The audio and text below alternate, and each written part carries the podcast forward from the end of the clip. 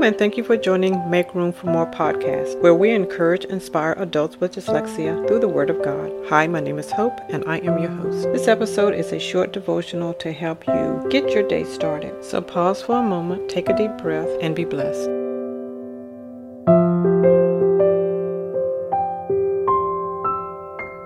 Today's devotional is titled Stillness.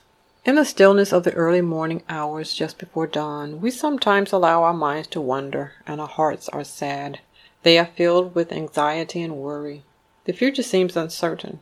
How will we pay our bills? How will we keep our families safe from viruses and social unrest? The comfort, security, and peace you seek can be found in Christ alone. The name of the Lord is a strong tower. The righteous run into it and is safe. Proverbs 18:10. The question is, do you believe him? Truth is, we have nothing to offer the Father that will secure our peace, security, or salvation. Therefore, we are free to abandon ourselves to Christ.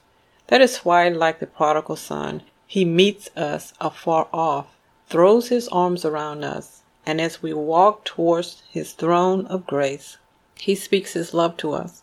His promises is, I am the way, the truth, and the life. To those who surrender and trust Christ, I will meet you in your wilderness places, that you may have life and that you may have it more abundantly.